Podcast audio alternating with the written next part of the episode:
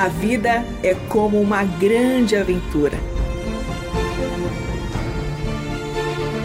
A Bíblia é nossa companheira e o Eterno nossa fonte de sentido nessa jornada. Por isso, convidamos você para entrar nas páginas do livro que conta a história do Deus que entrou em nossas histórias. A partir de agora, você está diante do Espelho na Janela. A narrativa a seguir é baseada em personagens e histórias bíblicas, acrescidas de elementos ficcionais.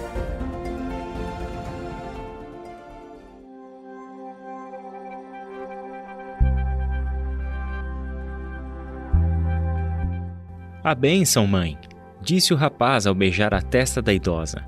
Deus lhe abençoe, Onésimo. Ela respondeu, esticando a cabeça e recebendo o beijo com satisfação. Onésimo era um homem grande, braços musculosos, cabelos louros e compridos, combinando com os olhos muito azuis. O físico revelava sua origem dentre os bárbaros germanos. Ele levantou e seguiu para a sala. O nome da idosa era Priscila. Alguns a chamavam carinhosamente pelo seu apelido, que era Prisca. Estava sentada no chão junto com Eunice e outra moça chamada Fábia. Era um trio de mulheres com idades distintas. Priscila, nos seus 80 anos, Eunice, uma mulher madura com 50, e Fábia, uma moça recém-saída da puberdade aos 15 anos. As três moíam trigo, esfregando pedras sobre uma grande rocha circular. A farinha moída era juntada no centro. Eunice perguntou: Prisca, é suficiente?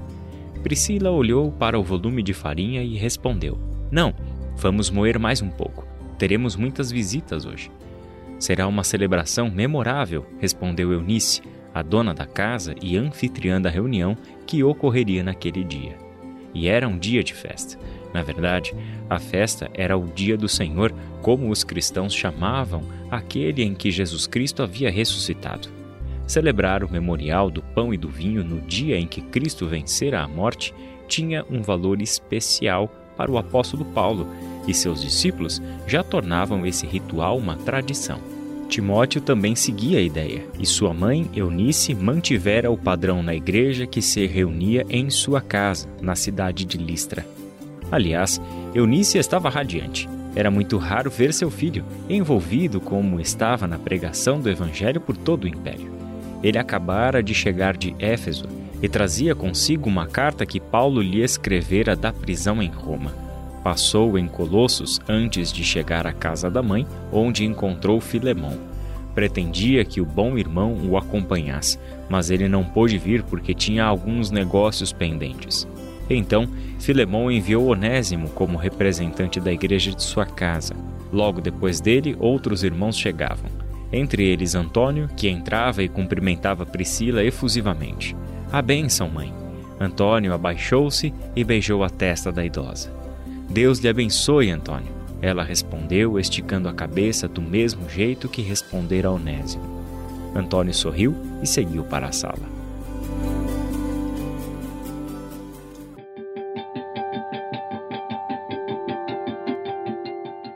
Fábia observou Antônio enquanto ele caminhava. Aparentava ser um romano típico, cabelos morenos e curtos, olhos castanhos, mas carregava as marcas da escravidão do campo eram as piores. No braço, a cicatriz em brasa e as mãos grandes e ásperas. A moça notou a diferença entre ele e Onésimo, apesar de serem irmãos. Devem ser filhos adotivos, ela pensou. Definitivamente não saíram dela. Então, Priscila lhe disse: Fábia, já estamos terminando aqui. Você pode ir para junto dos demais. Eu e Eunice amassaremos os pães e levamos em seguida. Avise Timóteo que estamos quase prontas. Fábia largou a pedra e dirigiu-se para onde estavam os demais. Deu seu recado a Timóteo e sentou-se do lado mais externo do grupo, como costumava fazer os participantes da igreja, por pura timidez. Aproveitou que Antônio estava ali e postou-se ao seu lado. A sala era ampla, a maior peça de uma casa razoavelmente bem construída. Não era uma rica domus romana, mas também não era pobre Eunice mandara derrubar uma das paredes que dava para um quarto a fim de ampliar o espaço. Alguns irmãos estavam sentados no chão, ouvindo Timóteo filho da anfitriã. Tinha a carta de Paulo em mãos, mas ainda não começara a leitura. Enquanto aguardava a chegada dos demais membros de seu grupo, ele e Áquila, o marido de Priscila, contavam sobre a situação de Paulo e dos demais cristãos em Roma. Ele e Priscila haviam conseguido fugir da capital do império logo após a prisão de Paulo. Mas a esposa e filhos de Onesíforo davam o testemunho do martírio de seu pai, pouco depois dele ter descoberto em que prisão o apóstolo estava encarcerado. Fábia era nova no grupo, encontrara a Cristo havia pouco menos de um mês. Era vizinha de Eunice, recebeu dela o testemunho do Evangelho a moça estava entusiasmada por conhecer o famoso casal Priscila e Áquila, aqueles que eram amados por toda a gentilidade, segundo Eunice lhe explicara. Nova no grupo, percebeu o relacionamento íntimo entre Priscila e os dois escravos recém-chegados. Perguntou para Antônio: Então você também é filho de Priscila? Ah, sim, sou filho dela, respondeu Antônio sorrindo. Irmão de Onésimo? Fábia seguiu o questionamento. Sim, irmão de Onésimo, ele respondeu. Fábia sorriu, um tanto encabulada. Continuou a perguntar: Então ela os adotou? É que vocês visivelmente não são irmãos. Antônio percebeu que Fábia estava concluindo, corrigiu: Não, Priscila não nos adotou. Legalmente falando, quero dizer, isso é coisa dos romanos. Nossa relação é muito mais profunda que isso. Somos uma família de forma tão mais real do que qualquer pagão possa imaginar e vai muito além das aparências. Eu, Onésimo e tantos outros aqui somos escravos neste mundo. Você viu nossas marcas. Mas fomos livres por Cristo, adotados por Deus, e ganhamos em Priscila e Áquila a família que nunca tivemos nessa vida. Fábia escutava a explicação de Antônio, mas o interrompeu perguntando: Então você não foi liberto? Antônio respondeu outra vez: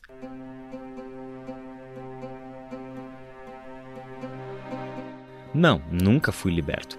Meus senhores não conhecem a Cristo e, mesmo que conhecessem e me libertassem, não sei se valeria algo. Neste mundo, não há vantagem para nossa situação. Permanecemos devendo obediência aos antigos donos e não temos qualquer valor perante a lei. Agora, na igreja, tudo é diferente.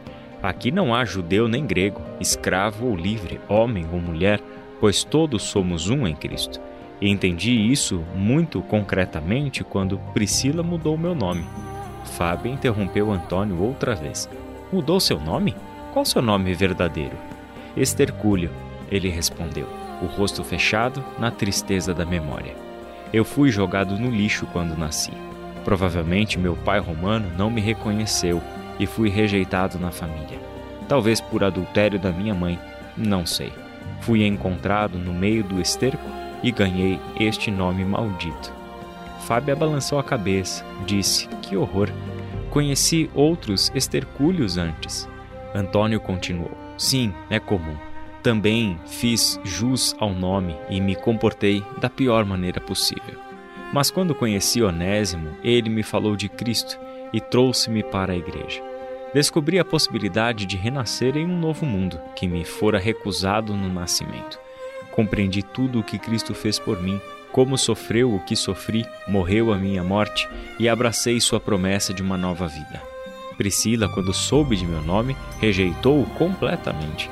Ela me disse na frente da igreja no momento do meu batismo: Seu nome não será mais estercúlio, achado no esterco. Você é precioso para Jesus, é precioso para nós. Seu nome será Antônio, o inestimável. Então ela me desceu nas águas e eu ressurgi no reino do Eterno, com este nobre nome. Vivo para honrar a Cristo, tentando ser filho para ela e irmão para todos aqui. Fábia quase deixou escapar uma lágrima, mas a conteve. Ela crescera em uma família livre, mas era órfã de mãe. Além disso, ela era pobre. Sem dinheiro, sem sobrenome digno, nada é possível em Roma ou em qualquer outro lugar do império. Ela fazia parte da grande legião de cidadãos romanos sem acesso aos benefícios dessa cidadania. Fizera sua confissão pública de fé havia poucas semanas e aos poucos ia compreendendo o que era viver o Evangelho em comunidade. ela estava sempre próxima a Eunice e a ouvia contar histórias sobre Jesus, os apóstolos e tudo o que o Espírito do Eterno estava fazendo entre eles. Foi Eunice quem lhe apresentou Priscila.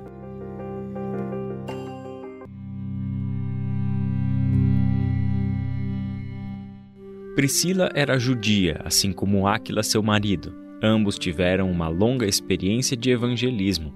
Eram de Roma, onde compreenderam que Jesus era o Messias enviado pelo Eterno. Desde então, o casal pregava a judeus, mas tinha uma paixão especial pelos não-judeus, os chamados gentios.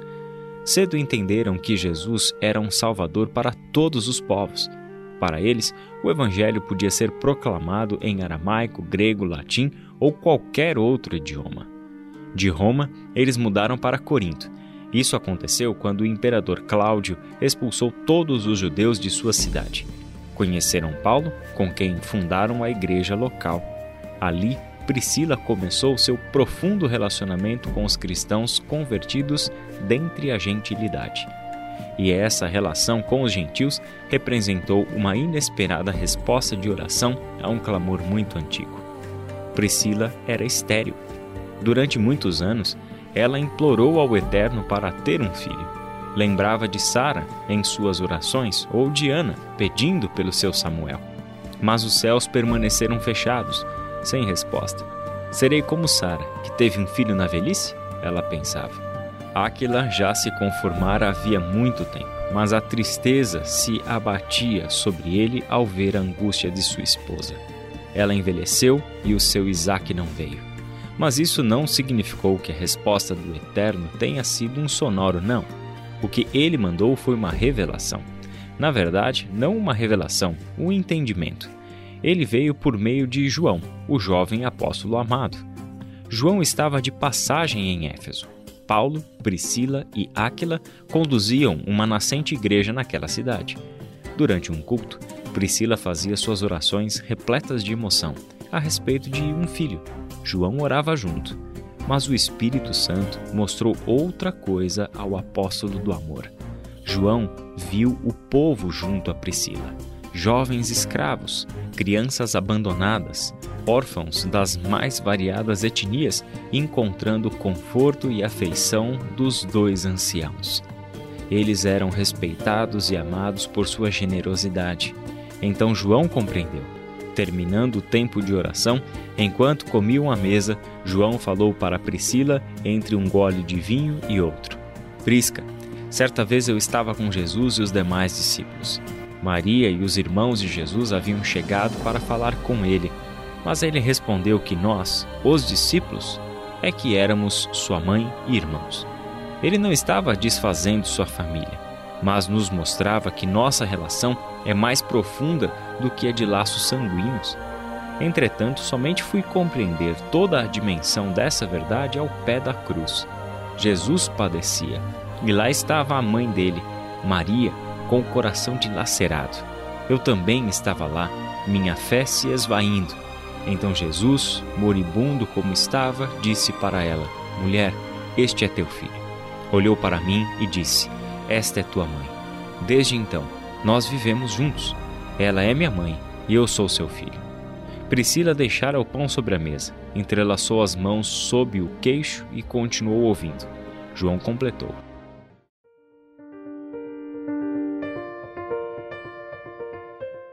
Prisca, o amor é o que nos une. O amor de Jesus, no seu espírito, nos inunda. Olhe ao seu redor, Prisca. Deus já respondeu a sua oração há muito tempo. Você está cercada de crianças que encontraram em você o amor negado pela orfandade do mundo. Eles são teus filhos, Prisca. Você não vê?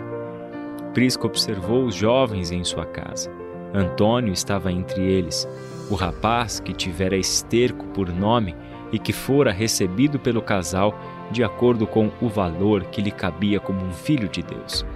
Observou crianças brincando ao seu redor, os filhos de seus filhos espirituais. Eram tantos órfãos naquele império, tantas vidas sedentas de maternidade. E Priscila estava lá, sendo amor, sendo amparo, sendo mãe.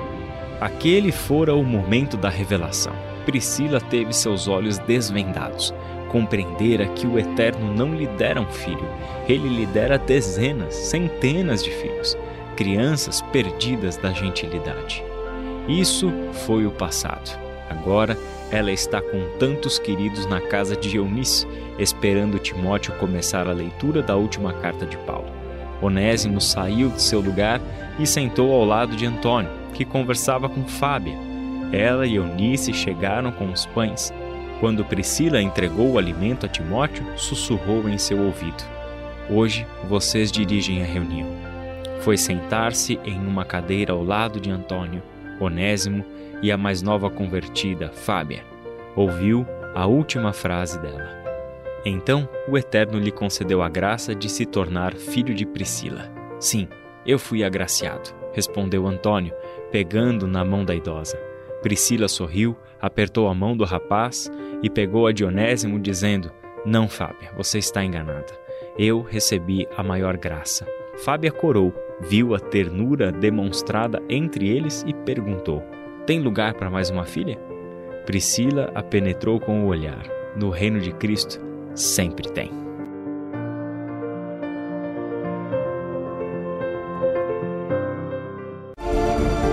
Este foi o Espelho na Janela, escrito por Israel Mazacurati, Renata Borjato e André Daniel Heinck. Realização Transmundial.